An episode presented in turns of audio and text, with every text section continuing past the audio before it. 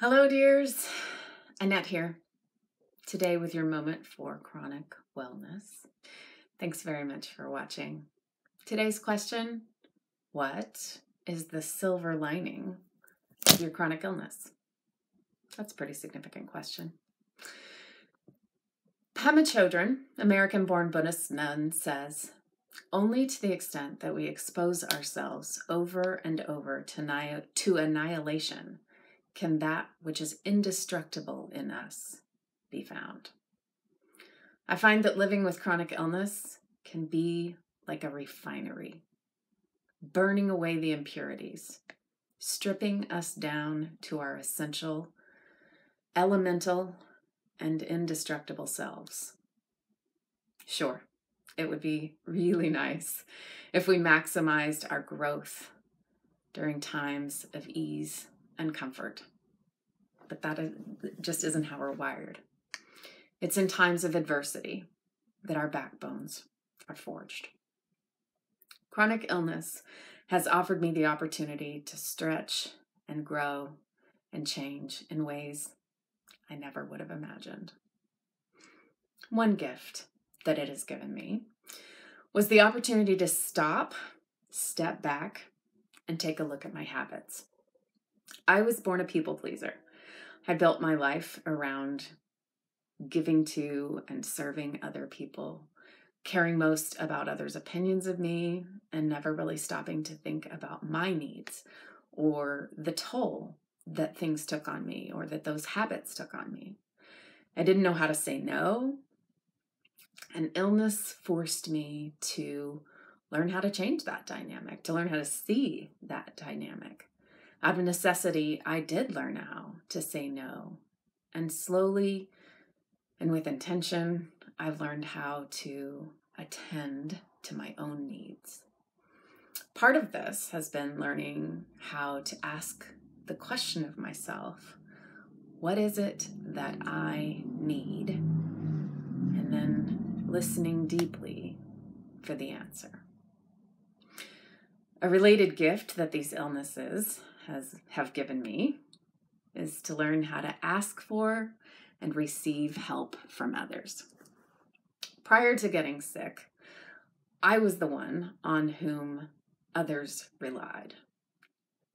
I intended it that way. Rarely, if ever, did I ask for help, and I now understand better the ways in which judgment was really wired up in that way of doing things. It has been a slow learning curve to figure out how to do things differently and to trust that if I ask for help, not only are others willing to give help, but oftentimes are quite happy to provide it. If I enjoy giving help to others, why wouldn't I assume the same would be true of them? So learning how to ask for and receive help has been a big part of the gift of chronic illness. And it's strengthened my relationships with the friendships that have remained, allowing us to deepen and balance the dynamics that were, quite frankly, imbalanced. Prior to my being sick, there were some pretty one-sided habits there. The most significant silver lining that I can identify that has come through this illness, these illnesses, have been a deep love and friendship that I have cultivated with myself. I grew up with that worthiness wound that so many of us suffer from, the one that says that love has to be earned, and that somehow I wasn't enough. And in being stripped of so many of my identities, by having to stop working, having to drop out of the ways that I was used to participating, I've had to reckon with who I was at my core. And if I wasn't a human doing, what was my value as a human being? Through this journey, I have experienced a transformation and understand that I am not this illness, I am this wholeness. that I am worthy, that I am enough, that I do not have to justify my existence. What matters most is not what I do, but who I am. That whether or not I am healthy, I am well, because it is well with my soul. It isn't every day that I can feel connected to Chodron's quote and feel that I am becoming indestructible, but some days I do not feel completely destroyed. And more days than not, I'm able to look to find the indestructible or the invincible in me. Each time I go through a hardship, a relapse, a new diagnosis, I once again return to the surest, truest, strongest part of me.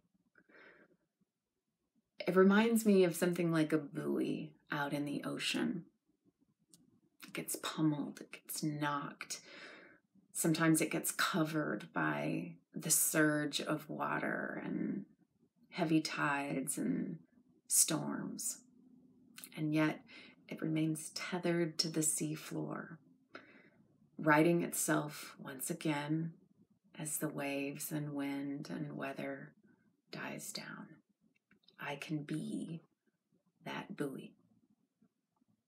Have you identified the silver linings in your illness? Have you found the gifts? If you haven't, or if it's been a while since you've thought about it, I challenge you to think about this again. I promise you, they are there. Talk about those. Maybe at dinner tonight. Ask those around you for their reflections. What have you learned about yourself in this really difficult process? Share your thoughts with me below, or jump on Facebook. I'm eager to hear from you. I will read everything you post and want to know what life has offered you in this storm. Until the next time we meet again, thank you and be well.